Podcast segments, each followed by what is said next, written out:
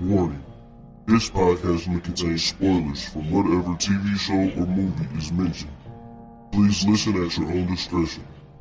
Welcome to Viewers Anonymous.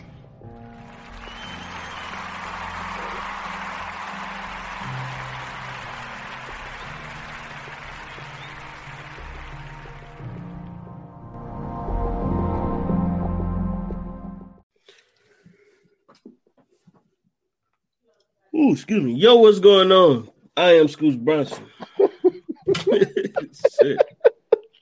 And I am S. Foster.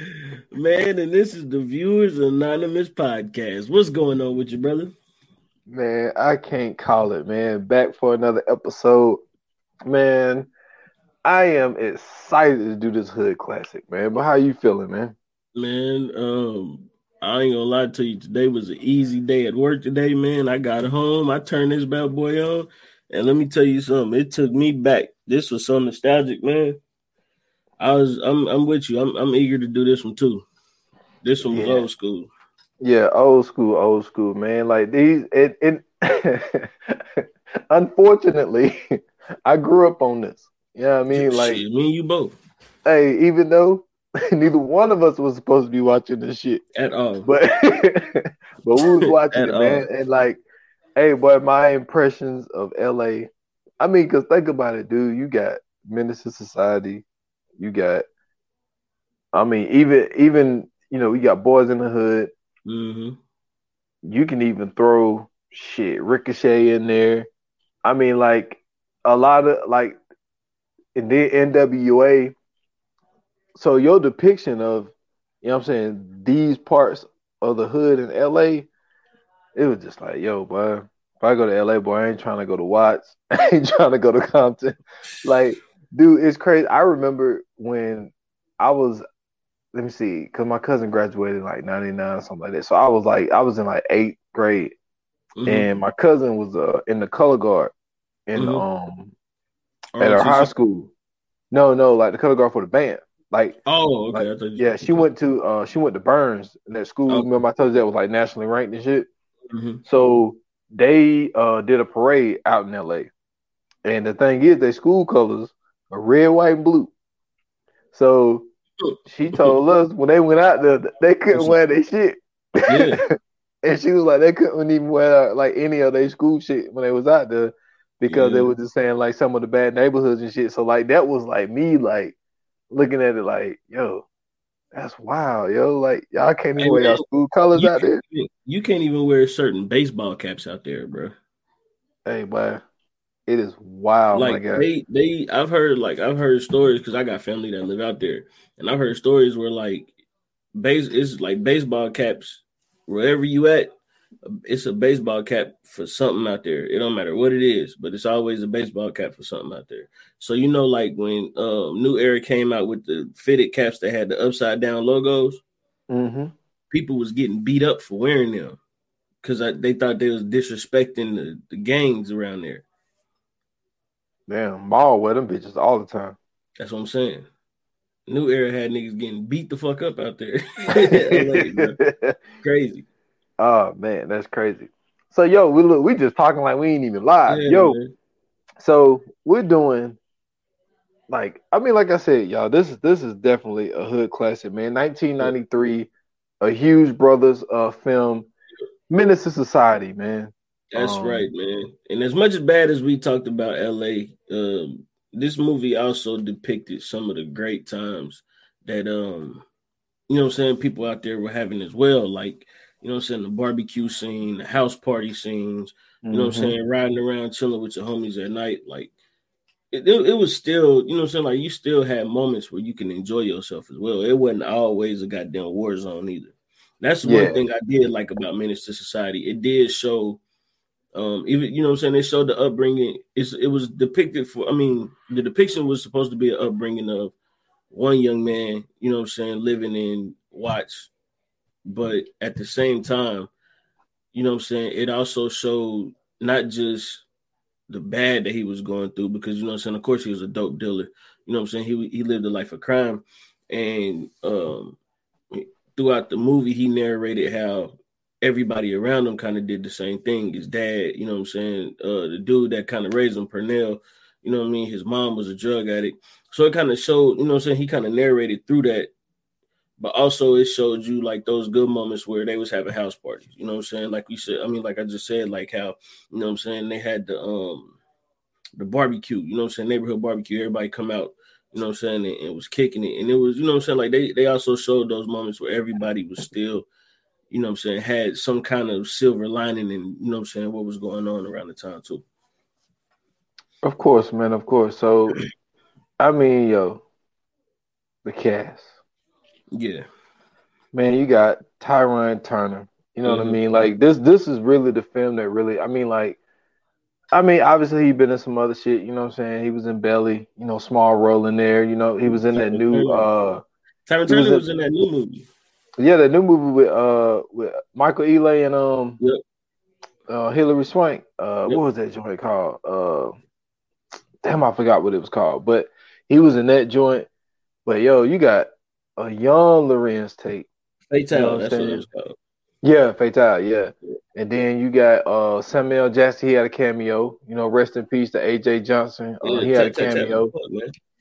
Yeah, man. Hey, boy, Brandon Hammond, man. You know what I'm saying? Known mm-hmm. for you know his big role in Soul Food. You know what mm-hmm. I'm saying? You know, he, he was really the main character in Soul Food as a kid. So, yeah. you know, he had a, a, a, when it comes to a young career, like he had a great young career. You know what I'm saying? Like, you know, once he got older, I don't know if he stopped acting or what. I don't really know what happened to him, but he, you know, he kind of fell off. Probably, he probably done made so much money, bro. He probably chilling somewhere. He, yeah, he probably is, man. Uh, then you got Glenn, you got Glenn Plummer, man. Glenn yep. Plummer was that that, that those was his Johnson, time. Bro. OG Bobby Johnson, man. He's always gonna be OG Bobby Johnson. Oh, um, you know what I'm saying? Candy Alexander, uh, Jada Pinkett Smith, You know what mm-hmm. I'm saying? Um, shit, you got MC MC Eiht in this bad boy. Vonte Sweet, too short. He was in this joint. Clifton Powell. Clifton Powell. Yep. Charles S. Dutton. Charles S. Dutton. Yeah. Man, Bill man, Duke. Man, Bill Duke, man. Yeah, man. He's a legend, bro. Bill yes, Duke sir. is a legend, bro. Bill Duke is a straight up legend, man. You got Clifton Collins Jr., man. He was in that real quick. It wasn't in that long. Nah, you know what I'm saying? But you got Yo Yo. Yo Yo was in his joint, bro. Yeah, man. Yo Yo Yo was the Yo, she was, and and, and at that time, you know, with her being a rapper, it mm-hmm. was just like, you know, when you look at, uh, you know, they had too short. I mean, Yo Yo just she's just L.A. You mm-hmm. know what I'm mm-hmm. saying? It's like anytime you do something like L.A. like this, like Yo Yo always usually had a cameo back then because she had another yeah. cameo in uh wasn't it Paulette, Paulette? No, no, no, no, no. Boys in Hood. Yep. He was in Boyz n the Hood for a quick little minute. I was about to say uh, poetic justice, the, but it wasn't that. The ultimate buster, Samuel Monroe Jr. He ain't yeah. no he ain't no real buster. He actually a great actor, but it's just yeah. every every role that he has, bro. He just happened to be a buster in the movie, man. I don't. I, I, hate the fact that he's so good at being a buster, bro. Yeah, like, man. like it's just one of them things where you know what I'm saying. We talked about it before, how somebody is so good at a role, like especially like the the villain role, or like you know what I'm saying, uh, or like some, or like how Leonardo DiCaprio was so good at being a slave master. Like you just you hate him because you know he's doing such a great job, but at the same time, it's like, damn, he doing a good job. You know what I mean? But he it's just every role that he on, bro. He he playing that Buster. Man, he raped Ebony, man. Buster. exactly. That's my point, bro. Nigga's a buster. He always acting as a buster, bro. I don't know what he. I only never met him, and I don't know how he is in real life. But every time he on that big screen, he's a straight up buster.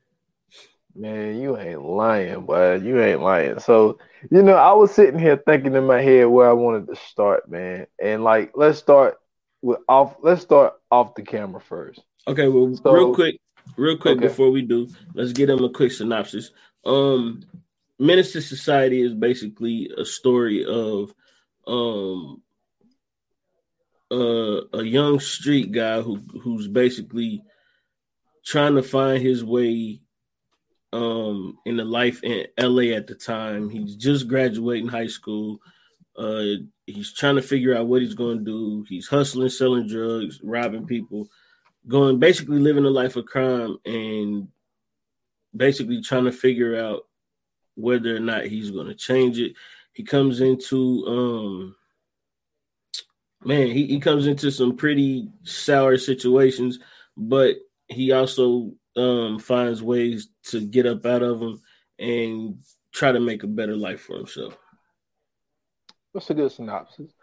Um, so I mentioned the Hughes brothers, man. They were, you know, two brothers who, you know, was putting together films, and uh, this was really their they big break for this one. But I also would like to mention, and I learned this when I watched that uh, the film that made us. Remember, I told you I watched that joint on uh, mm-hmm. on Netflix.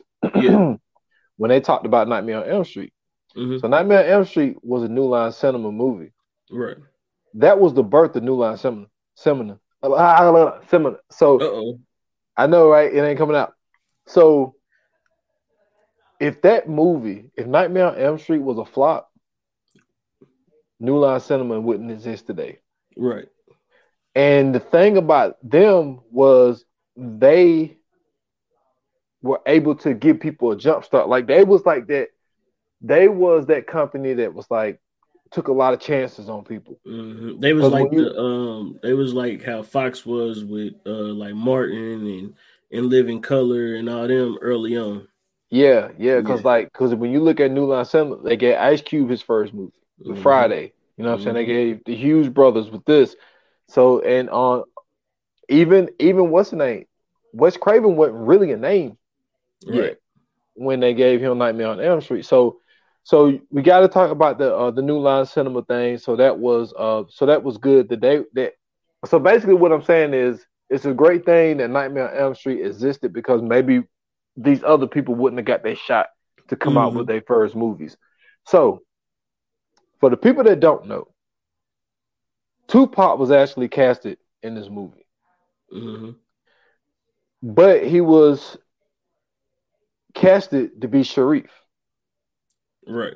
So when he read the script, he was like, yo, he was basically like, yo, this Sharif dude, he's a punk, you know what I'm saying? Does that, does that, you know what I'm saying? If I'm gonna play this character, there's gonna have to be some changes.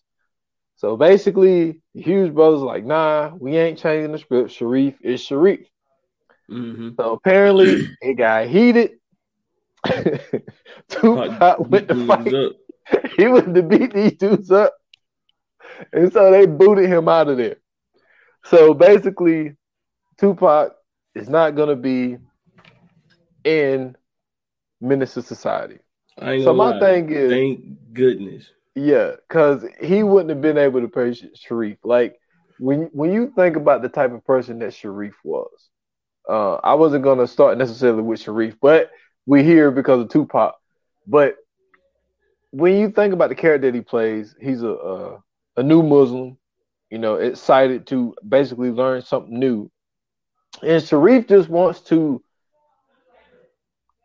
he's so anxious to tell everybody like what he's learned and like so he's mm-hmm. he's put like like how Caine's grandparents were pushing the Bible on him He's mm-hmm. pushing Allah on all his friends, and they're like, yeah. "Man, if you don't shut the fuck up, man, like get that shit yeah. out of here." O Dog so like, nigga.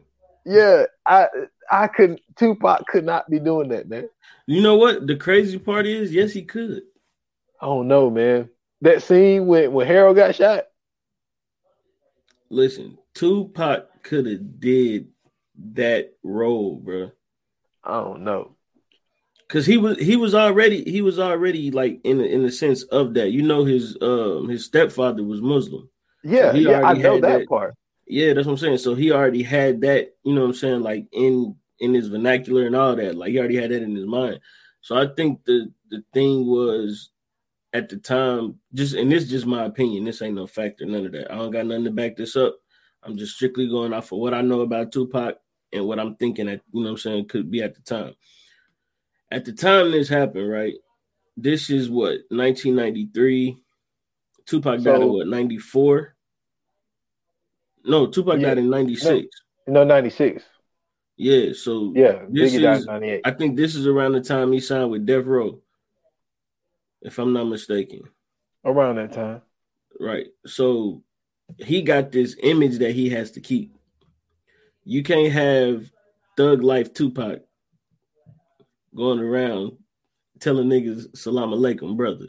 That's what I'm saying. It's not gonna work. Come on, Tupac sitting on the cooler, Okay, telling when I'm trying the- to stop y'all from drinking this poison. when was I'm trying to think? When did he get shot in the? uh When did he get shot in the? st- Well, when did he shoot himself in the studio? When did Hit 'Em Up come out? 94? Uh, hit him up. Might have been like 93. Hold on, let me see when Hit 'Em Up came out. But so Tupac was shot in 94. he was shot in 94. Yeah, he was shot in 94. That's the studio one, right? Uh, yes, shot five Okay, times by that's- two men. Yeah, November Nah, November 30th, 94. He shot four times because he shot himself. Um. So yeah, that was 1994, right? Yeah, that was 94. All right. So okay, because he released "Hit 'Em Up" in 1996. That's what it's saying. What? Is that real? Anyway, um, damn, yeah, it was released in 1996. That's crazy. Um, so anyway, he had this image, right? So I'm thinking that when he came out with, um, I mean, when this came out in 1993, I'm like, he just signed. I'm, I'm thinking that he just signed with Death Row. I'm about to see if that's when he signed with Death Row. Um, so if that's the case, right? hmm um then he would have to uh keep that no No, you could look at it, look at it this way. tupac was signed in 1995 Yeah, but you know what it was?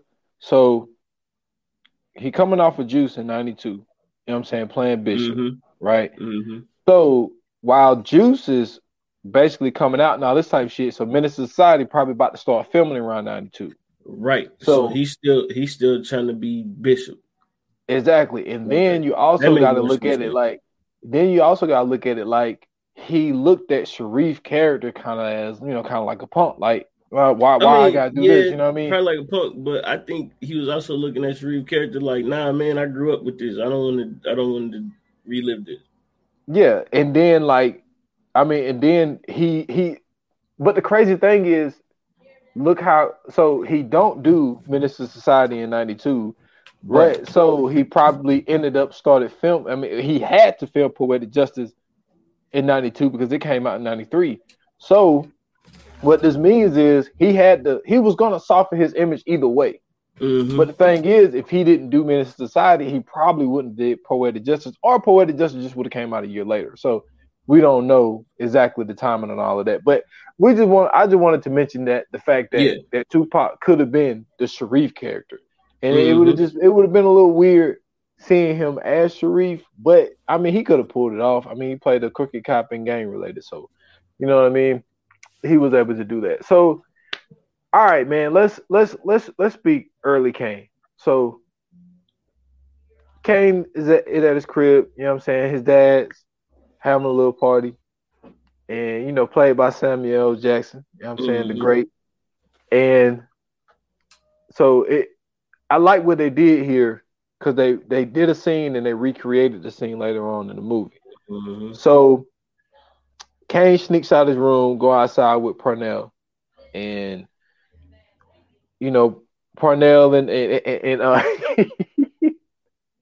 and bruh man, yeah man, bruh man was on the porch, man.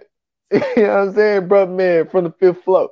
He was on the porch with yeah with Pernell, and uh so he got him a little beer, showed him the gun, and so came on, put him in the house, and so that's that.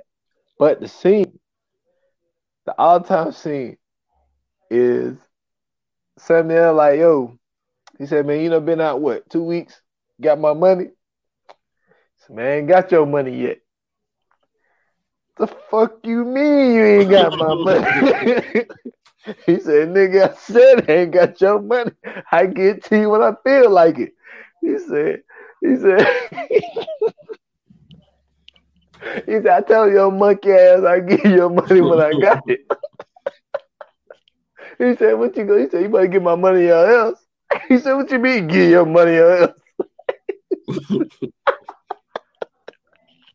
hey, well, that shit's so funny now. But then he pulled the gun out on him. He said, he said, nah, nah. He said, fuck that shit. He like, he said, pull that shit. he said, man, suck my dick. hey, he shot him up, man, like about five times in the chest. AJ Johnson said, man, we do that for. He put the gun in him. He's like, you owe me money? He said, nah, he but said, here you go. Nah, but here you go. That shit stupid. That shit crazy, man. But it shows you that upbringing. Mm-hmm. It's like this is your pops. You know what I'm saying? Who the the one thing about his dad, his dad wasn't afraid of no work. He said his dad worked as an electrician, plumber, cab driver. Mm-hmm. So his dad would work, but that was his dad was smart by using all of that shit as a cover right. while he's selling drugs. So that right. showed Caine that well, okay, well, you at least got to be doing something out here. Now, but he also living with a drug addict, which was so crazy when he was narrating it because it's like he said that his mom would sometimes smoke it up before he could even sell it, and then he was like, and then he gotta beat her up. It's like, so he's just saying this shit like it's acceptable, like that's what well, you do. I mean, if you if he grew up in that, so to him, it wasn't. You know, what I'm saying he didn't know no different. And then also, and they, they even had it in the um when when she was going up there to tie her arm up, and she was mm-hmm. talking to dude at the table. He was like, "This gonna send you to the to the moon," or whatever. Dude said. And then he said, uh, Tat was like, I bust her motherfucking head. So, like, you know what I'm saying? That even let you know, like, you know what I'm saying, the, the type of environment he was coming up in. Yeah, man, that that is a definitely a crazy environment. So it's like this this is what we call that that term product of my environment. Like mm-hmm. he literally grew up to be his parents. Well, his dad at least. And then not necessarily, but yeah in, a, in, a, in a, but Pernell, he had a lot of influence on him as well because remember he was probably eight or nine right there, and he said his dad died when he was ten. Yeah, and his um he was supposed then he went to his grandparents. he was supposed to go to his mom, but she died of an overdose. Mm-hmm. So soon after that shit happened, you know what I'm saying his pops was out of here and he was over at his grandparents' house. Right. So you know, but then when you got you but you are already influenced by the streets. You know what I'm mm-hmm. saying? Your homie is Pernell, and then you got your grandpa and grandma over here trying to push the Bible down your throat. You ain't trying to hear that shit, especially at that age. So, mm-hmm.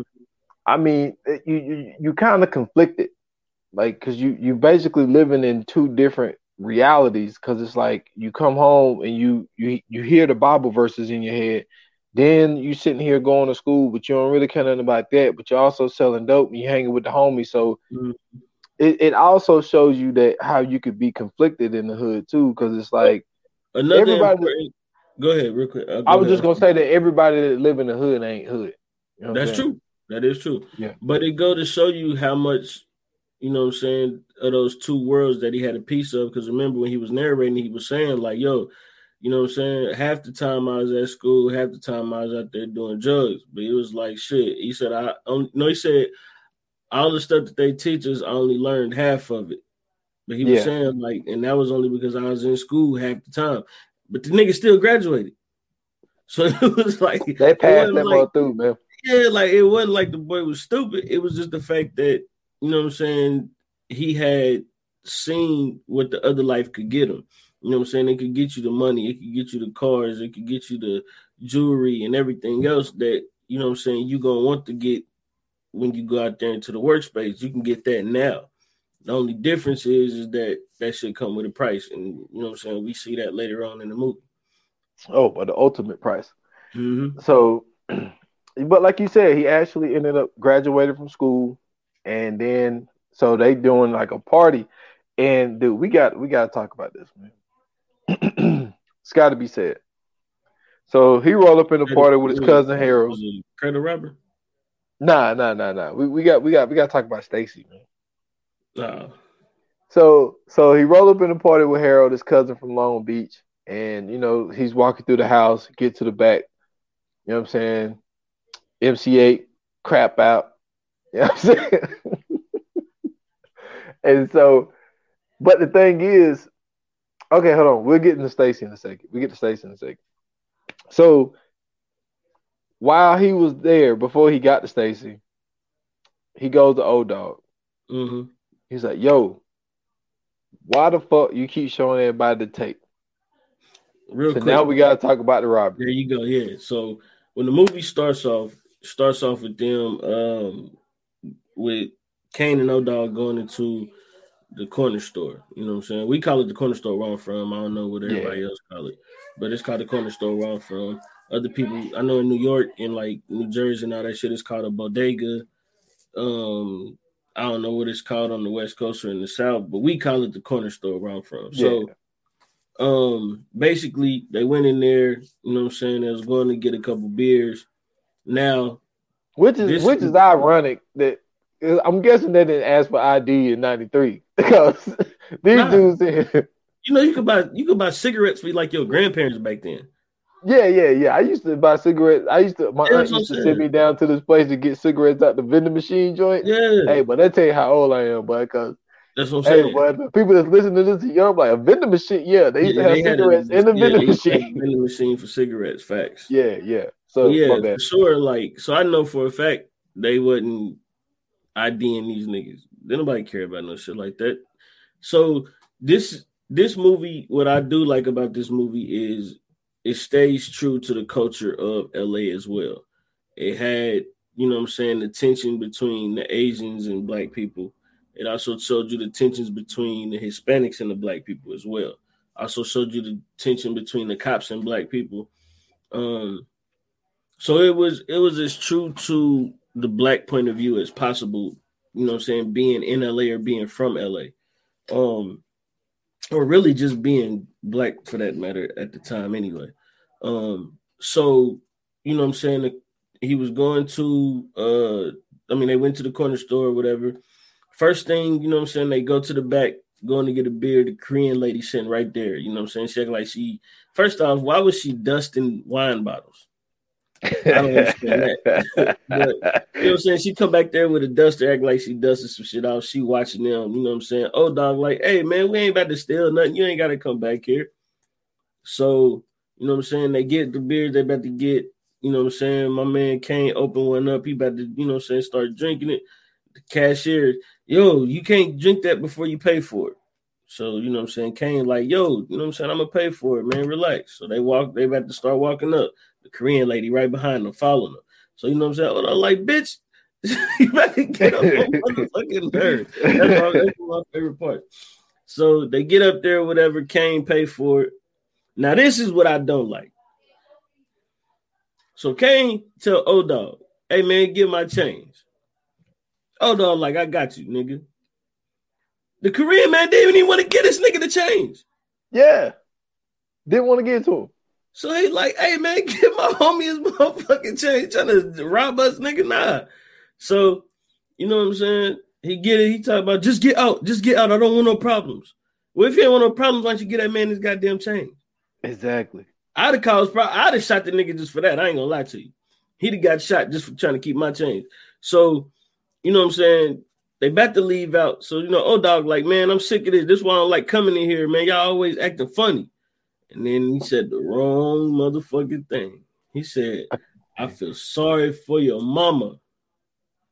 And now everybody know in the hood, bro, you don't talk about nobody mama. It's been all kind of countless fights, brawls, jumpings, all kind of stuff just because somebody says something about somebody mama, man. You know, we know better than that. We don't talk about nobody mama. So he said, You said, what about my mama? I don't want no problems. Nah, you did want problems because you're talking about that man mama. Pow pow, you shoot that man. So once he shot him, now this is the this is the thing where later on down the line I, I seen the importance of them getting this shot in the movie.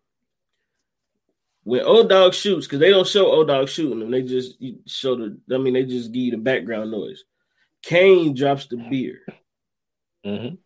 When Caine drops the beer, they watch they show you the whole 40 falling and smashing the, to, on the ground. Mm-hmm. The Korean lady screams or whatever, he goes to kill her. They get the tape, get the money out the man's pocket because they couldn't open the register. Boom. And they No, no, no, no. That no, no. He well, he told Caine to open the register. Mhm. Caine is he does not know that this was a robbery. So he didn't open it. He's like, nigga, I told you to open the register. So he get it open and it's eight dollars in there. No, six dollars. Yeah. And then he went through the pockets, found some money, but then he found the most of like the bulk of the money in the sock. hmm So he get the money, they get up out of there, drive off. Now, that's where the tape comes from. Continue. So he's telling him, stop showing everybody the tape. He was like, man, quit worrying about it. Boom, boom, boom. Everything cool, everything cool. So everybody asking for 40s. He go over there. Sharif is sitting there with a hood on, talking about his code. It came like that's because you leaning on the damn cooler, man. Like you get out the cooler. Was like, man, he said, I'm trying to stop y'all from drinking this poison. I cannot see Tupac saying that, man. I can.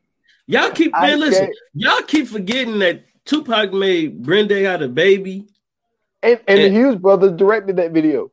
That's what I'm saying. Y'all keep forgetting how conscious Tupac was. He was, but it, it, it just Because you ain't the first person I heard say that. Because uh, I forgot who was on Drink Champs. They talked about it then, where Tupac was supposed to do that role, and they was and, and Nori was like, "Man, I couldn't see Pac doing that." Yeah, y'all keep forgetting that Pac was also conscious as hell. He was. He was. He made that's just the way it is. Things will never be the same. He did. He definitely did. He definitely did. So he has one to Stacy. So he starts talking about Stacy, how him and Stacy grew up together. Stacy got into football, so he went to a Mhm. different school. so he was always talking about going to Kansas. Okay. I know Bill Snyder was at Kansas State for a long time. Bill Snyder is a, a revered coach uh, in the Midwest. hmm But man, what? Why did he want to go to Kansas so bad? Like neither one of the football teams in Kansas were good. Like the Jayhawks have been trash forever. That ain't the point. The point was he was getting the fuck out of LA. He was, he was. And I'm And- sitting here. And also, you also got to remember that nigga had like seven kids, bro. Yeah, yeah. Stacey had a whole bunch of kids. Yeah. man. And so this is the first time that we hear about Kansas. It won't be the last time we hear about Kansas. Like what kills me about Stacy was the fact that like how he had all the kids and he sweated he was this player. And like it was just so funny. Like his character, like it's more important than people think because like the whole story wouldn't even make sense if Stacy wasn't in it hmm because I want to know was it just a situation to where Stacy was just the excuse to get out of there, or was Stacy trying to have all these people living in the dorm room? Like, like I don't know if it was just like was was he taking all his kids with him? Like, was he? It's like, dude, I'm. These are the questions that I got as a grown up. Well, see, like, see, this is the thing. Now, this is because this is what I caught on to. Remember when, um, remember when Sharif and Mr. Butler was in the room talking? They was they kept talking about the Kansas trip, so they Mhm. wasn't gonna stay in Kansas with him. They was just gonna go there with him just to see what it was like. So I don't think I don't think he was going to stay in Kansas. I think it was. I think it would. I think it was a trial run. But I Mhm. think the the biggest thing was that I think that they wanted. I think it was two things. I think that they didn't want Stacy to have to be out there by herself. exactly. yeah. But I also believe that they was looking at it like Stacy is also a reason to get out. So Mhm. that not only are we leaving him alone, but what are we really leaving behind? You know what I'm saying? Yeah. Like because the environment that we're in, we only really gonna end up in two places. Even Yeah, Sharif being, yeah, and even Sharif being, you know, a changed man, and you know he found Allah, but he still was with Caine, and he got beat up, he got sent to the Mhm. hospital. You know what I'm saying? When they got pulled over by the cops. So even though he was on the right path, he still was black in America in LA. So it really Yeah. didn't matter. Right. So that was the whole thing about Kansas. So we definitely gonna get back to Kansas. But so they leave, and Harold and Caine they together, but MC Eiht got to get gas. Oh, hold on, wait a minute. Uh, hold on. I ain't, I ain't gonna disrespect him like that. Wax. Wax. So so Wax like, yo, I gotta get gas. Oh girl, like man, why the hell you didn't fill up before we got here? so, so they go get the gas, they pull up, and Harold's getting carjacked.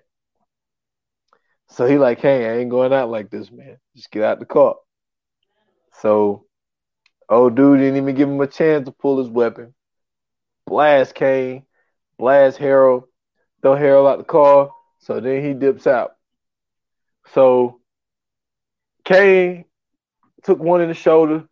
And this is another thing where it was like, look, maybe I understand what you're saying, but it just would have been like because the thing is, everybody pretty much went to Caine except Sharif. Sharif went and Harold was laying in the street. He's like, yo, we can't leave him like this. Mm-hmm. And like, yo, he did. You know what I'm saying? We, we got to take Caine to the hospital. He's like, man, you staying? He's like, I'm staying. I'm staying. So he stayed there with Harold while they take Caine to the hospital. And it was just like one thing that Caine says, and just like they um, when they left the store, when he was narrating when they left the store, he was like, things is crazy in the hood like that sometimes. We just went to buy a beer. Mhm. Now I'm an accessory, the murder and on robbery. Well, He was on that's robbery, just yeah. how crazy. Yeah, he was like, so that's just how crazy things are in the hood. Mhm. Y'all just rolling down the street, dude pull up on your BM, kill your cousin, shoot you, boom, like that quick. Y'all were just going to get something to eat. Right. Mhm. You know what I'm saying? Just leaving the party to get something to eat, and you get carjacked and you get shot. Like Right. that's just how crazy the hood could be sometimes. hmm Well, to me, man, that's why I think this movie was was so important, and you know what I'm saying why it was heralded as um, you know what I'm saying such a classic because it encapsulated. You know what I'm saying? It literally encapsulated the time. Like to me, this this goes up there with like um what's the uh oh my god, I can't think of the title of it. It got uh the movie with Rapaport, Ice Cube, Busta Rhymes, Higher um, learning. higher yeah, it's like higher learning, Boyz n the Hood, Menace II Society. Um, The Wood is one of them. You know what I'm saying? Like it's just the way it encapsulates that time period, and then not even just that time period, just what was going on in that specific area in that time period. Like it even showed you like in the beginning, it even or not even in the beginning, but like around that time, around this time in the movie, it even showed you when Watts was going through the riots in '69. You know what I'm saying? Like just the oh no, that was that was Watts. Remember, Watts got two riots. no, They I got know. riots in the I'm too. saying, but in the in the movie, it was showing you the Watts riots in '69. It specifically put it on there on the thing. It said Watts '69. So it was letting you know like what was already going on. Then of course, you know what I'm saying, in 92, the riots happened again. Because I think after a while it kind of shifted to 92, if I'm not mistaken. Mhm. So it might ha- it might have been. I'm not sure. I just remember seeing Watts 1969, and that was going on because that's when they had uh that's when they was talking about his mom and his dad. Mhm. So um, which don't make no sense because if this nigga was never mind. No, they said that um when when they showed when they showed his dad and his mom, it Mhm. said uh in, it was in the seventies. So this nigga was born in 70 something. Or late, he had to be born in the late 70s. Well, if he if he graduated if he graduated in ninety if he graduated in 93. my sister was supposed to graduate in ninety five, and she was born in seventy seven. Okay, okay. So, So, that but makes sense. that hold on, no, it don't make sense because if they said, I wonder did they say the seventies or did they say nineteen seventy? Because the numbers don't add up. No, I don't think they said specifically 1970. I know for the Okay, riot so thing they, that they they showed it was 69. seventies. So it's it, it was possibly the 70s at that time. Okay, But what I'm saying was just like the way it just encapsulated what what was going on at the time. Like the only thing it didn't get into for real, for real, was just the gang life. hmm You know what I'm saying? But like even for them to go into after the cops beat Sharif and Caine up, they take them to the neighborhood with the Vatos and drop them off. Mhm. Like you know what I'm saying? Just it, it just go to show you just how excuse me how dangerous dangerous it was at that time. Like they already was getting into it with the cops. Like you said, like yo, sometimes the cops they ride up on you, pull you over for nothing, or they just ride behind you and turn. You know what I'm saying? They was always on our ass. So the fact that you know what I'm saying, like they would even get them out their car, you know what I'm saying, handcuff them, throw them in the back seat, beat up, beat up on them, and then you know what I'm saying, take them and drop them off in the in the Mexican neighborhood, like because they know, like you know what I'm saying, Mexicans and the blacks didn't get along. So you know what I'm saying. Luckily, them Mexicans was cool, you know what I'm saying, and they was like, you know what I'm saying, let's take them to the hospital because it could have went real bad. Mm-hmm. You know what I'm saying? They just happened to see them already beat up, and they just he was lucky enough to take him to the hospital. Another um thing I took from this movie was Caine had the worst luck. This is this is really a movie about a dude with the worst luck. This nigga Yeah. got shot twice. Mm-hmm. This nigga done went to jail twice, Mhm. and then this nigga got kicked out. This nigga, this nigga got kicked out of out of spot. This nigga, uh, this nigga Got- was This boning. Got a a girl pregnant with a condom. oh. I, I ain't even get there yet. That nigga was boning his OG's girl. hold on, man. Hold up, man. Don't do that. What? That's Don't do that's that. what that's what it was, bro. Dude, listen. First of all, how old is Jada Pinkett Smith in this joint, man? Hey, listen, that's Because Caine what I is was gonna say. 18. right. Yo. Freshly a fresh 18. Yeah, fresh, like literally just graduated high school. Yeah. He And was eager to be up on them. because if she's around the age of, of Pernell, like when when he when he went outside when he was like eight, nine years old, this That dude was a whole that mean Pernell had to be around 18, 19. yeah, So she got So- at least 10 years on him. yeah. And somehow art imitates life, man. Somehow art imitates life. hey, So Tyrin Okay. Turner was August Alsina this whole time. How amazing, man. How amazing. oh man, oh man. Okay, okay. I knew we were gonna do it.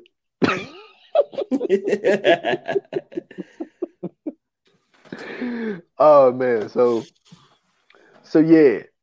But okay. So since we're there, let's let's be there. So this woman Mhm. is Pernell's girl. You know what I'm saying? and Was baby mom was Par- well. This is the thing. He still viewed her as that. That- He still he, still viewed don't. He don't count. His his view don't count. Well, you know, because he wasn't. It wasn't that type of relationship in the beginning. It was more of he looked out for me as a kid. And, Oh no, you, you talking got- about Caine? Caine Yeah. her as that. Okay, okay, Yeah. yeah, you right. Yeah, you yeah, right. because he looked at like he he's looking after her son. and Right. He's looking after her because uh, Pernell took care of him when he was right. a kid, and you know the prison scene when he went to see him. hmm We'll get we'll we'll get to that a little later, so I won't get into the details. But that was but the like, that was the honorable thing to do, and that's and that's uh, that was dope of him to do that too. Just the fact that you know what I'm saying he made sure he was taking care of them and looking out for him. That was dope. well, I mean, we can go ahead and do that because I mean we forty we forty minutes in. Yeah, so it- it don't basically, basically he he would well Ronnie was basically really telling him bye because they was getting ready to leave, matter. Mhm. and Caine kind of made the decision, but he was still kind of on the ropes because after he got beat up by the cops, she told him that she got a job opportunity in Atlanta. Right. And he's like, you know, congratulations, boom, boom, boom. So she's like, well, I was hoping that you would come with us. And he was like, yo, what's the point? It's still in America. I'm still gonna be black. Yeah, you know, what's the the difference? fence. He was on the So- fence until she threw him that thing. Well, honestly, it was more of when you ain't got nothing to do, you're stuck in a hospital. Man, don't you lie like that. Man, I'm just saying, dude. He lie like said he he sat there and said, "Yo, I got a lot." He was, I was just sitting here thinking, Mhm. like, what what is there really left for me? You know what I mean?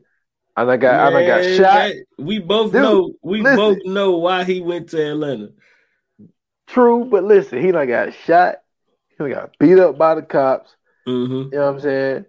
He he, he go eat that jail food. He's throwing up and shit. hmm You know what I'm saying? So it's like, yo, like what what else is really left for him? So they went to see him. He really only say a few words to Ronnie, like, you know, how you doing? Fine. How's the boy? Fine. Let me talk to Kate. Mhm. like, and then he totally love her, but you know, you know that's that jailhouse shit. Like, you know, hmm you got to get that out there. So basically, he tells Caine, like, you know, go with Ronnie. He was like, nah, I ain't even like that, even though I just smashed last night, but it ain't like that, man. It ain't Right. like that. But he's like, because he had so much respect for him. And that's mm-hmm. the one thing about like those type of relationships, like between men, because his father died early. And he looked at Pernell as a father and he told him, Yeah, I like, looked at he you was like, dad. yeah, he looked, I looked at you like my dad.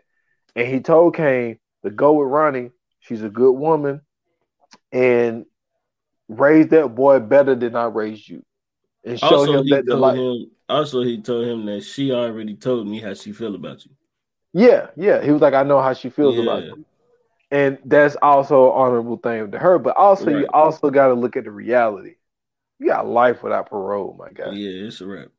I mean, now don't get me wrong, it's still the honorable thing to do, but it still takes a man to say this. Like a dude that you semi raised and you like, yo, I want you to raise my son, but raise him better than the things that I taught you.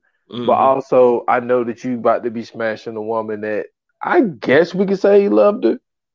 I mean, we don't really know their relationship yeah, they ain't really dive too much into it. yeah, we don't know if it was just like, you know what I'm saying, his number one or his number two. Like we don't know like how tight they really was, if this was just a situation where they was smashing, he got her pregnant, and you know, so we really don't know how cool they was. But Caine was loyal to him. hmm He was loyal to him. You know, he always left for money. He always looked after the little man. So but it was the honorable thing to do. Now, you still have to the thing about people that's doing a lot of time is accepting the fact that you're doing this time. Right. And I think that Pernell got to the point where he's accepted the fact of I'm never getting out of here. hmm So I would rather her be with somebody like you than to just be with anybody and any not just anybody raising my son, but somebody like you. Exactly. And that it, it, it takes a man to do that, man. Yeah, that's true, man. Um also, man, you know what I'm saying? Like just the just the fact that he he was able to finally come to, you know what I'm saying, that realization that yo, if I do stay here, it's gonna be some bullshit. So let me leave, let me go actually take a chance and see what's actually out there for me. I'm glad that he actually did that because I feel like if he didn't, um, you know what I'm saying? It the worst of the worst would have would have would have came along. You know what I'm saying? He could have possibly been in there with Pernell. You know what I'm saying? Or Oh, he was not- on his way. That's what I'm saying. Yeah, like not even that, just you know what I'm saying? Like just anything could have happened. I mean, of course, later on down the line, we see that he gets shot. Um, we do got to talk about that ending though, because I hate that ending. Um Oh. but you know what I'm saying? Like just the you know what I'm saying, just the fact, like, think about if he would have said earlier when she asked him at the hospital, like, you know what I'm saying? I, I'm thinking about, you know what I'm saying, leaving, and he was like, Yeah, shit, Sharif could have still been alive. You know what I'm saying? He would have never got shot. Like all kind of shit could have happened. Um also, like I said, I'm mad about this movie. One thing I don't like about this movie is they had too many like after school special moments. So like the moment when, you know what I'm saying, Mr. Butler was in there talking to him and he was like, you know what I'm saying, the hunt is on and you're to pray, And he was going through that and he was like, I don't know what I'm gonna do, Mr. Butler. And then shit like that. Or like when his grandfather was in there talking to him and he was like, uh, he told that grown ass man that he was bad. he was like, he was like, you know what I'm saying? He was like, I can't have you live one more night in my house, not like this. And he was like, you know what I'm saying? He just looked up with the sad face, looked at his grandma, and you know what I'm saying, just walked out. Like all of them moments where it was like after every after every one of them scenes, I was waiting for the star to shoot with the rainbow. Like the more you know, you know what I'm saying? like one of This them moments to happen, bro. Like for real. Look, but why- I mean, why- like, yeah, While while we on Mr. Butler, yeah. one one of my favorite parts. Little small scene though, little small Mhm. scene. So when they had the cookout, which you which you mentioned a few times, Yeah, so they had the cookout. Mr. Butler come up, and everybody's talking to him about about Sharif. Like you know, Sharif is killing us. He on us all the time, all the time. But anyway, so he's like he he comes up. He's like, man, this food smell good.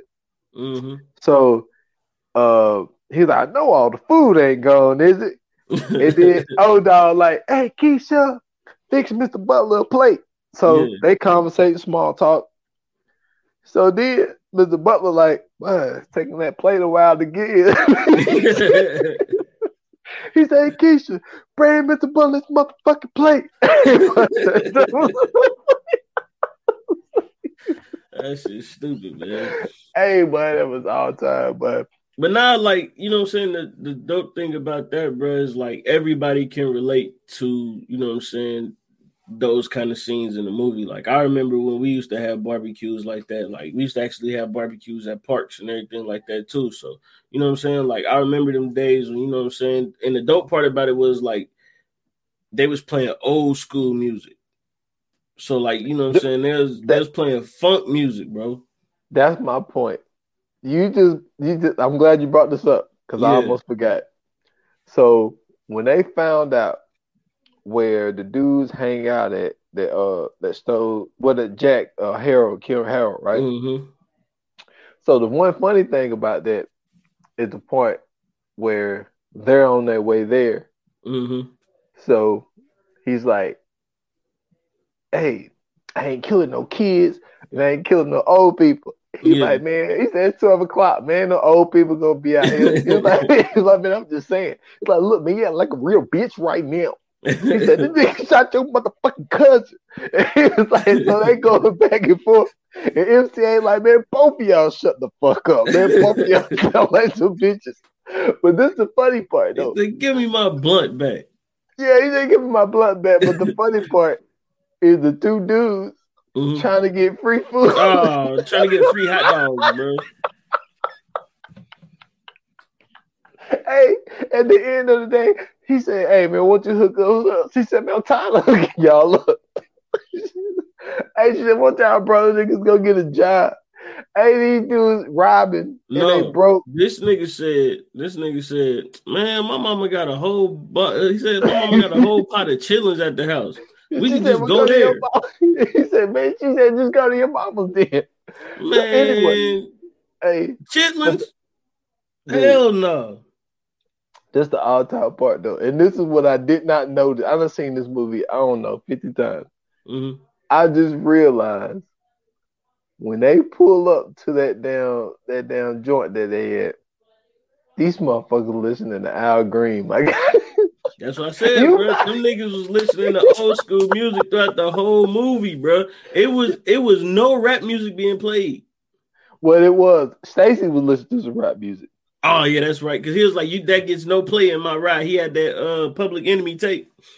Man, he was in that man, that boy said, You punk Irish F word. And then he oh said something god, about that then he song started was oh, that song was nuts. that song was wild, bro. He was don't talking about what something song about how he looked like a girl from the back or something or something. I was like, whoa, Hey, I, I'm not quoting nothing from. All I know is that song was wild, bro. That, and then I, song- you, so you know, when I watch movies, I watch movies with the captions. Yeah. So I seen the lyrics come up on the screen, and I was like, pause. that's Like, pause, yeah, pause. Yeah, like pause, nigga. That's not right.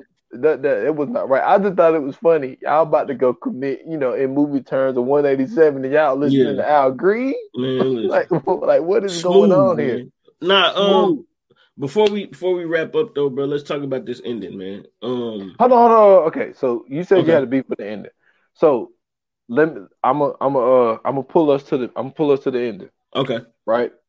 So they're having a going away party for Ronnie. Mm-hmm. You know, and this is when he, you know what I'm saying, he get the skins and run. Wait, wait a minute. No, he didn't hit before he went to see Pernell. He hit after. Right. No, So, that's not true. it- hold on, wait a minute. The party, No, they, they- they went after. yeah, it was after. Okay, yeah, yeah, you're right, you're right, you're right, you're right. So, so anyway, so he smashed, and Chauncey, man, I don't know what's up with Chauncey, man. Chauncey, Now- hating ass old nigga, bro. Yeah, yeah, but we got to mention one part about Chauncey before we get to this part. So earlier on, Chauncey With the insurance knocked out. Chauncey knocked out. So too short waking up. Somebody at the door. He go to the door. Fuck you want, Nick? He was like, he said, he said, didn't I tell you not to come to this motherfucker? He said, didn't I tell you not to come to this uh, motherfucker? He said, well, you told me to come at one o'clock. He said, shit, I don't get out of bed at two. no, he said, shit. He said, nigga, I don't get out of bed till 2.30. Yeah, he was like, man, he's like, so what you need? And so he's showing the car he needs. And so he's like, he's like, all right, come back around by by ten thirty. He 10:30. said, he said, uh, He said- you mean ten thirty tonight? He said, what? You can't come to this motherfucking neighborhood at night, nigga? that joke was so funny. hey, bro, Clifton Powell, hilarious. Hey, bro. all time.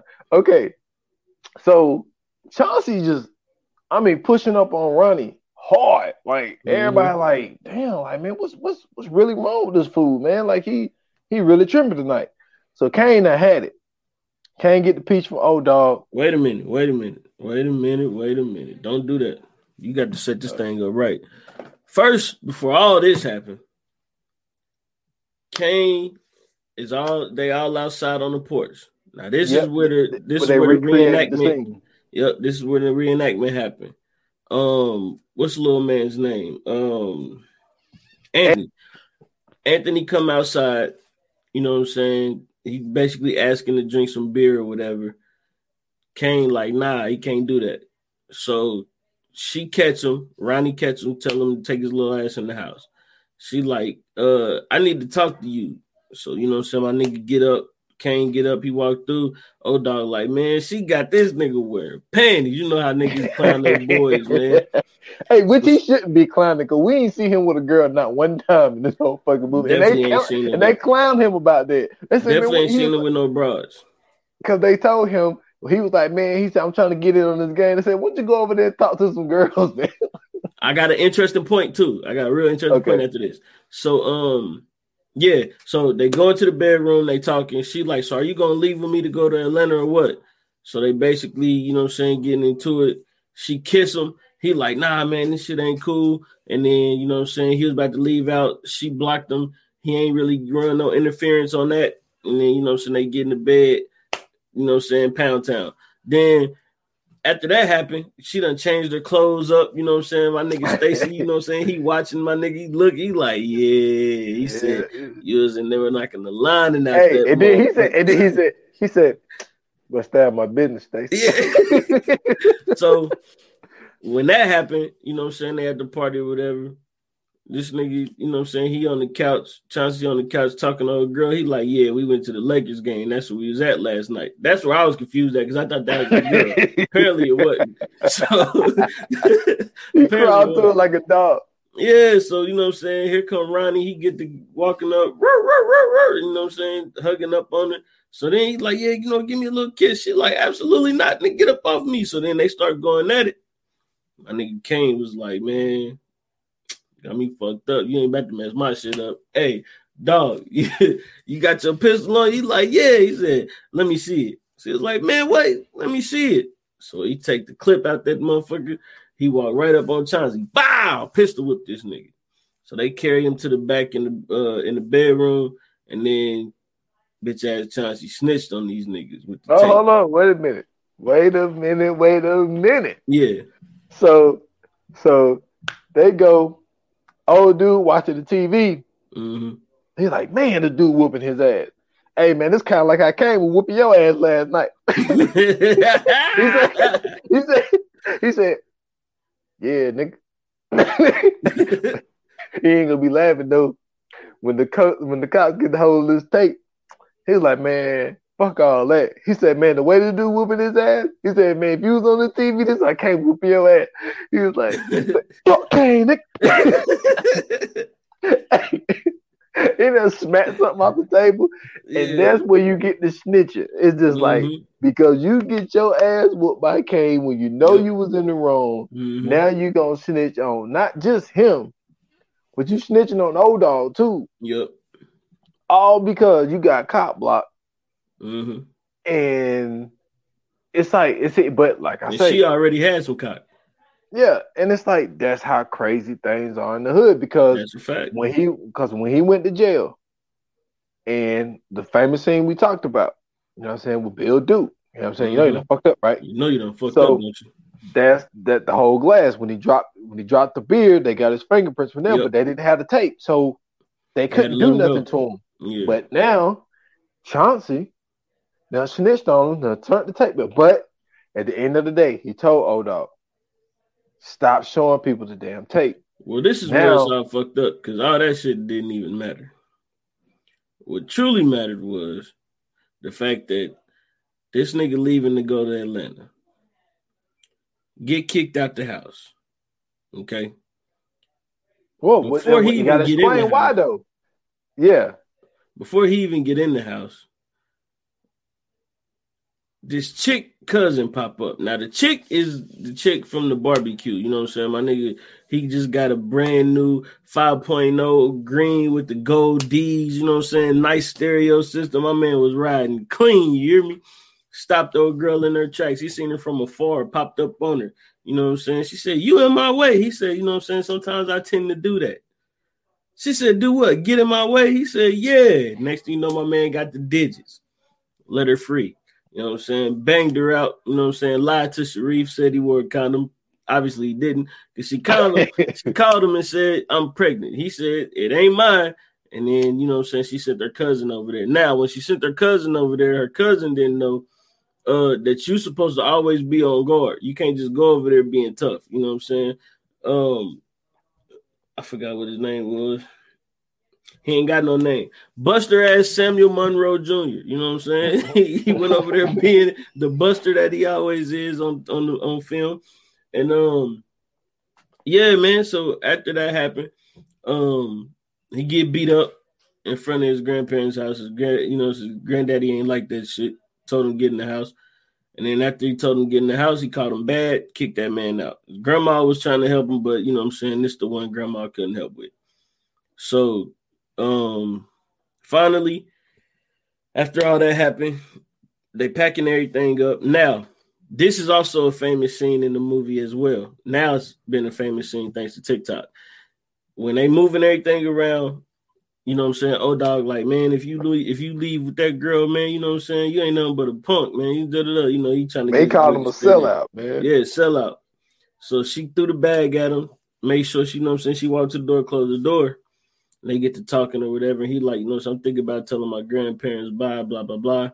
So this the part in the in the scene is she be like, um, I need you to help me move these. No, she said, I need you to get to moving some of these boxes out. And he was like, You keep talking to me like that, I ain't gonna move nothing. And she said, You ain't gonna move what? That's the scene on TikTok that they always been using now. So just to let y'all know, that's from Menace II Society. If y'all see that on TikTok or Instagram. Um, so he going outside, you know what I'm saying? He talking to his boys as they loading up the van.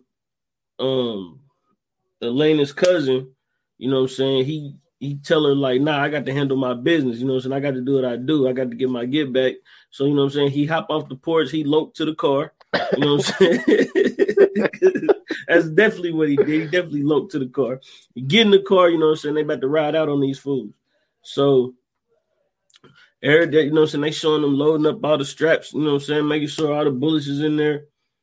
And then, you know what I'm saying? Show the drive by. Caine go, you know what I'm saying, jump on Anthony, make sure he's straight. He, you know what I'm saying, he cover him up. Sharif gets shot up. Um, O Dog just starts shooting. And then Stacy was in there with Ronnie. So basically, Stacy, you know what I'm saying, tackled Ronnie to the ground, covered her up, make sure she was good. Now, Anthony was alive. Sharif is dead. Caine is shot up again. But what we don't know is what the hell happened afterwards. Now we've we've heard interviews about when you know I'm saying they had the different endings and all the other stuff. So we've already heard all that.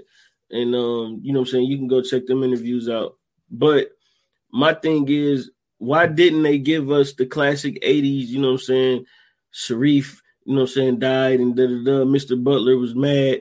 Old dog went on to go to jail and da da da.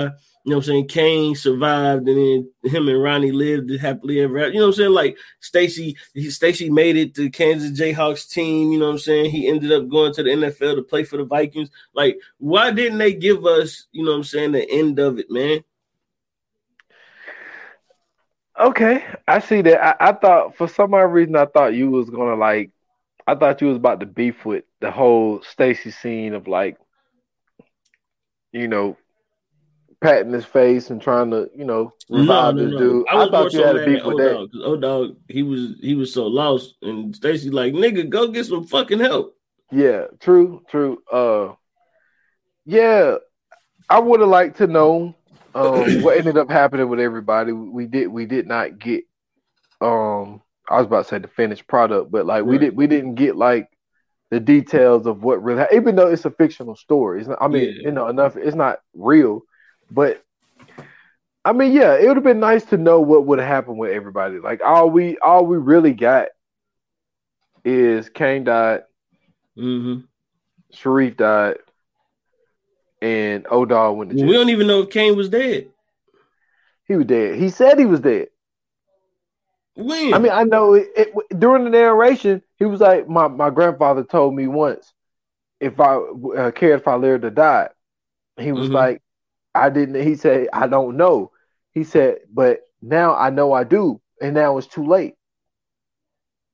I mean, I know he's dead, and you can't narrate the story when he's dead. But no, nah, I I just don't think that that's well. I guess you could say that he died. That that's assuming he died. But I just wanted to, you know, what I'm saying, go off of that. Okay, so that make more sense now. Okay. Yeah, like I'm in the cool narration, he said he said that he had died. Mm-hmm. So I mean, obviously we you know we left a lot of stuff out we didn't we didn't do we didn't do everything i mean we didn't do the famous scene of you know what i'm saying after he got the car he was like i need some dayton's and i don't want to pay for them oh man the dude pull up in give the drive through give me a double burger with cheese give me a double burger with cheese that boy said hey no he said he, he said, said, what you want man he, he said nigga you know what i want i want your dayton's and i want your sound system and give me a double burger with cheese, nigga. I'm hungry. He said, he said, he said, uh, he, no, he, said, yeah. he said, can I get a double burger and some fries? And he some said, fries. He said, he said, he said, nigga, I said I want a cheese. He said, man, he had like cheese added like fifty dollars to that burger. he was so stressed out about that though. No, the best part when he'd be like, "Come on, man, we supposed to be brothers." We're supposed to be brothers. Brothers. You trying to be smart? You know what? Give me a double burger with cheese, nigga. Now I'm hungry. That shit was funny, bro. Hey, but it was the all time, but it yeah. was the all time. And then he's going down the street listening to Roger and Zapp Computer Love. On Dayton's, yeah. though, huh? On Dayton's, man. I'm telling you, like this, yeah. this was a classic, people. Classic. Hey, listen, just to let y'all know, man, the West Coast stole from us.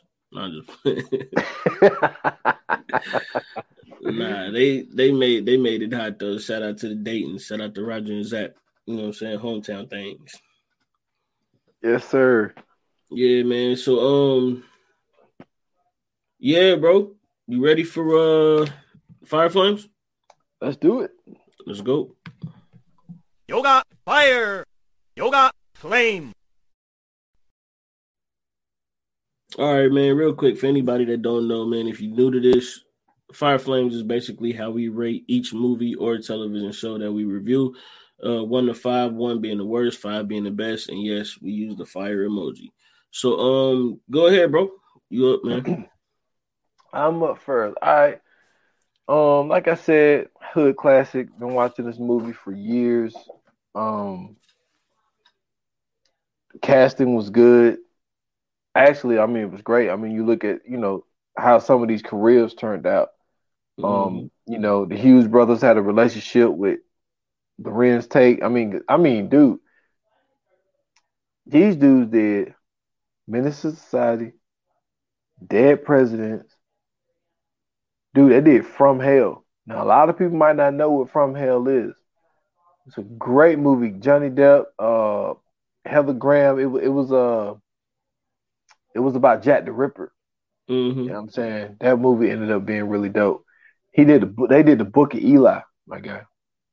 So they they got a uh they got a strong little uh filmography there, but for what this movie was about and for what it did to the culture, the quotable lines, like I only did a few of them. I mean, I ain't even really I ain't even really get into it into it. And the messages that were there. Now you did you did open me up to something I never thought before. Mm-hmm. Because now you got me thinking, did she still go to Atlanta? Did Sharif Right. still go to Kansas?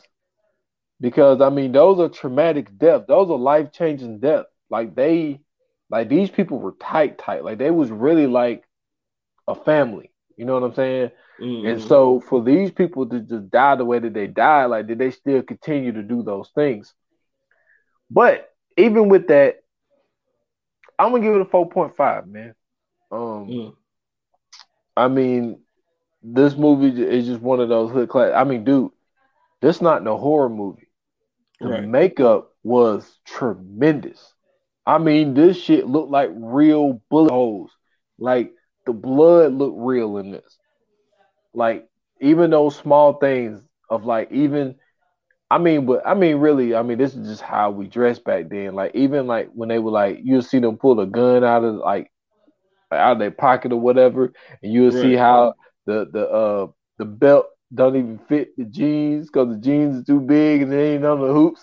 Mhm. but they had everything down to detail, but so like even the makeup and the costumes in this joint, man, was right on point. I love the little history lesson they gave us showing the watch from the '60s. Man, I'm gonna give it a 4.5, man.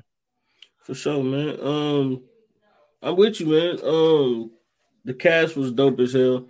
Um, the story in itself was fire. Just the fact that they that this was all from one character's point of view, even though you kind of got a little bit from every character in it.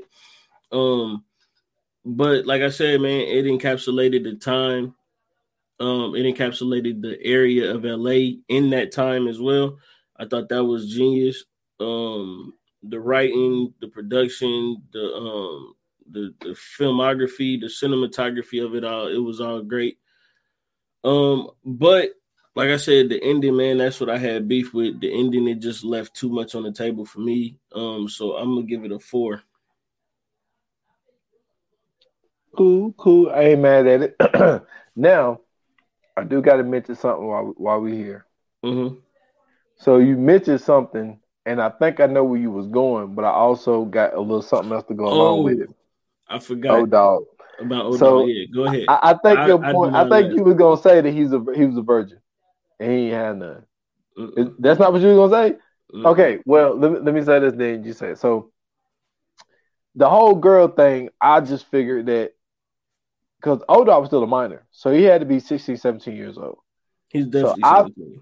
So I figured that the reason we never really seen him push up on a girl like that is Mhm. because as hard as he was, I think he was still kind of afraid, you know what I'm saying, to smash something. Now, old Dog, now I did a podcast on 28 minutes or less Mm-hmm. entitled The Hardest Character. Now, there was it was a thing going on on social media, and they were saying who do they think is the hardest character? It had Old Dog, it had Doughboy, um, who was the other ones? Nino Brown.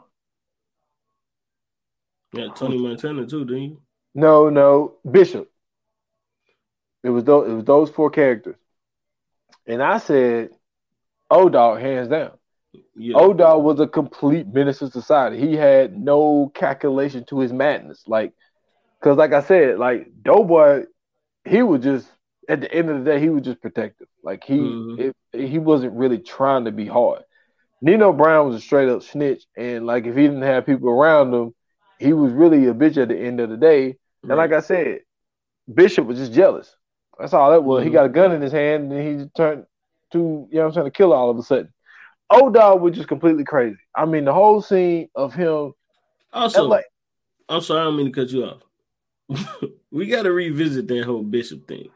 How many bullets did that nigga have in the revolver, bro? Yeah, but this dude, that dude shot that gun 27 times, my God. And it's only six. That motherfucker only had six shots. well, go ahead. I just thought, I'm sorry, that just came to my mind. I had to get that out of my head, but that's crazy, bro.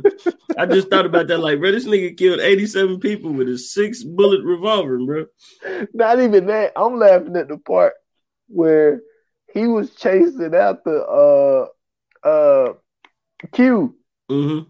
He shot that gun like 17 times, man. He That's what I'm saying. reloaded. And you never never seen him reload. No, you never seen him reload through the whole movie. you never seen him loaded up. This Oh, nigga had a machine gun revolver, bro. he had a revolver with a clip. And it had an extendo on it, bro. What the fuck, man? Oh man. Oh shit. Oh my god. Okay, That's okay. okay. So uh but in every hood, Mhm. there's always I don't care what it is. I named the one we had. We had man, ours was Claire Roof. Would Yeah. do anything, you know what I'm saying, for some drugs. And he shoots the neighborhood crackhead because he offered him a cheeseburger. He didn't want him. So That then he offered him the ultimate gift. Yeah. He said, "Man, I'll suck your dick." He said, "Man, you'll do what?" I'm he glad you said, "Man, I'll suck up. your dick." I'm glad you He done shot. up. He done shot my man and MC Eiht and them like stupid motherfucker. Yeah, they they was so unfazed at the fact that he shot the, the base head, bro. yeah. But So what um, was your what was your theory? Okay, so I'm glad you brought that part up, right? After watching this movie now through the lens of 2021, I think O Dog was gay.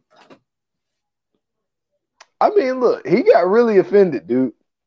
And this is what I'm saying. He never talked to girls. Yep. Even when even when they said, "Man, go talk to a girl or something," all he did was tell old girl to get up. Yep. He got said that was my super emotional when Caine was leaving, and then when the crackhead asked him, you know, what I'm saying to top him off, he was like, "Hold on, what?" That right there was like, "Hey, but this nigga gay. He ain't. He just can't come out the closet." That is a good theory, man.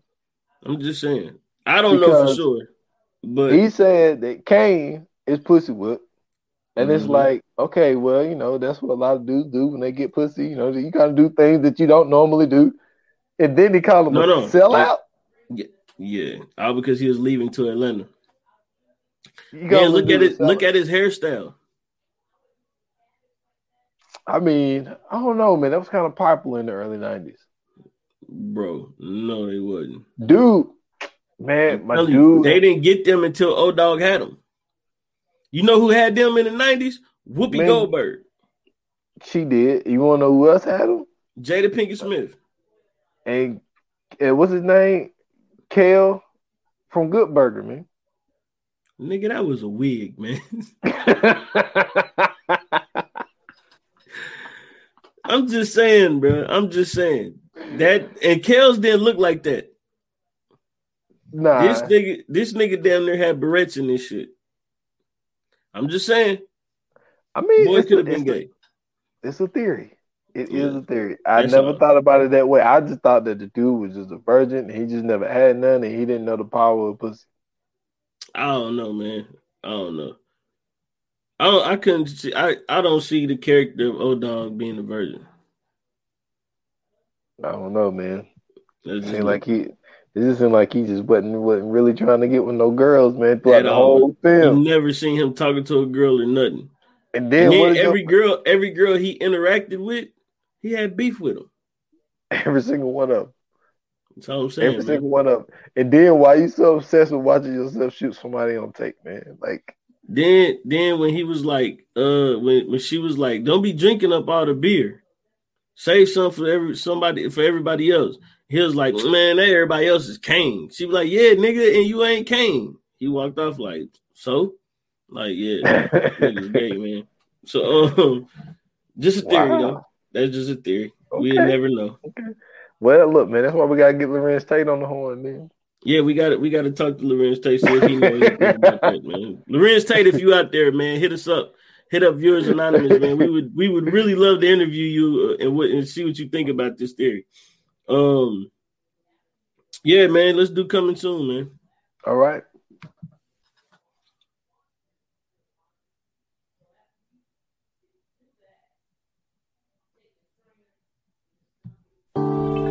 Coming soon. Coming soon. A little technical difficulty there. um, yeah, man. So um, next up, Friday, uh, we got American Beauty, man. Um, it came out in what? What did it come out in? Ninety six. 99. Oh, Should 99. 99. Yeah, Kevin Spacey, uh, Annette Bening. I ain't heard that name in a minute. Um, and it has some other familiar names, but but mainly Uh, what's that? Kevin Mila, Spacey. Mila, uh, what's her name? Mena Suvari. Yeah, yeah. Yeah. Um, yeah, uh, first of all, people, uh, don't cancel us. Uh, we, we know that, uh, Kevin Spacey is kind of canceled Hey, out here. I ain't gonna lie to you. That don't got shit to do with us. That's white people Hey. business. Hey, this movie, like, I This mean, also this also might be art imitating life. I'm telling you, this is this is a weirdo movie, my guy. Like, Man, I mean, no, I'm gonna tell you my favorite part of this whole movie though. When this nigga decided in his midlife crisis that he was gonna start working out and smoking weed, that sent his wife over the fucking edge, bro. Hey, but that joke was all time, but and Yeah. then and then he just hear through the uh, grapevine that his daughter's high school friend Yeah, thinks that he's sexy. So now he's like his whole objective is like first of all he daydreaming about this girl, and then his whole objective is the banger. My God, like. Like that's what he's doing through the whole movie, and then he got the opportunity. Then she say I'm a virgin? Oh man. And that broken. Yo, this movie's nuts, man. This Yeah. movie is nuts. We gonna we No, gonna have the, fun the wife is banging her boss. Like it's all kind of crazy shit going on in this movie. I still don't know what this movie is about to this day, and I've I've Yeah. watched this movie multiple times. Yo, my man is filming a bag and says the most beautiful thing he ever seen. A bag going in the air, man. And his dad, his dad called him gay. I don't know why that's gay. funny. I don't know why that was always funny to me. But I'm just saying, like, bro, my man was just into art. He was into making movies.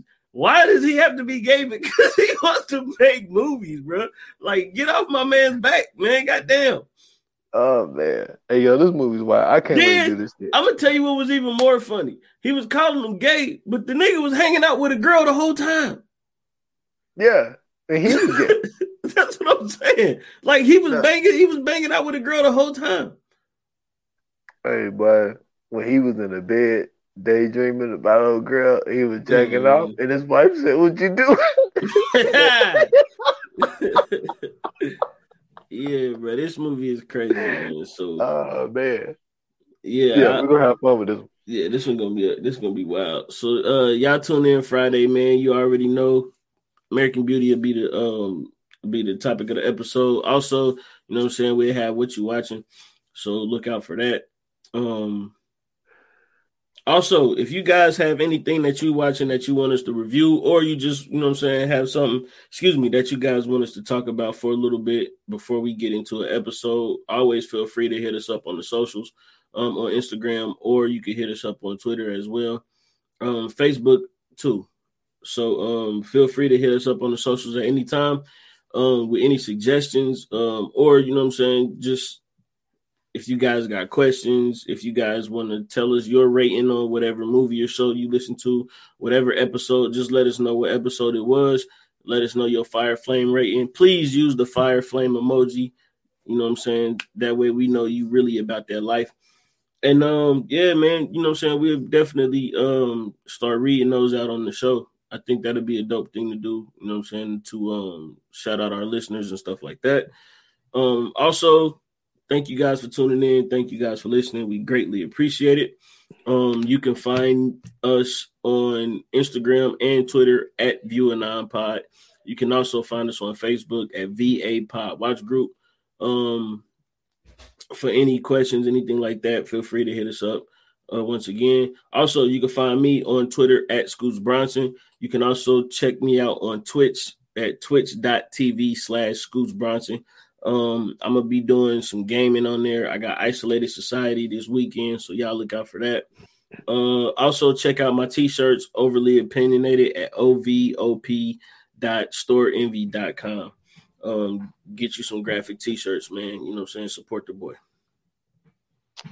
Yes, sir. Um, y'all can catch me at s. Foster eight on IG and Twitter, at 28 minutes or less pod on IG as well uh, 28 minutes or less on Facebook. I just put out a new episode uh, actually today. Uh, go check that out. Uh, I went over the second season of Wu Tang, an American Saga. So uh, just put that out. So go out and support the boy. Um, shit, man. That's it, man. That's all I really got.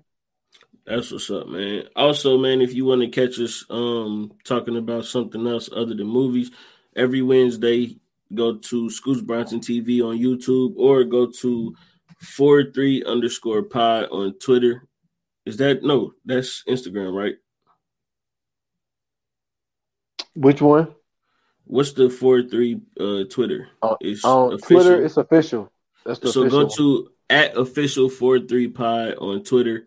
Um, follow us there, and you can watch us every Wednesday um around six o'clock doing the 4 3 podcast, or you can listen to us the next day on Spotify. Um, you can follow us there. So that's pretty much all we got. Can't wait till Friday, man. Like they say in Hollywood, that's a wrap. Cut.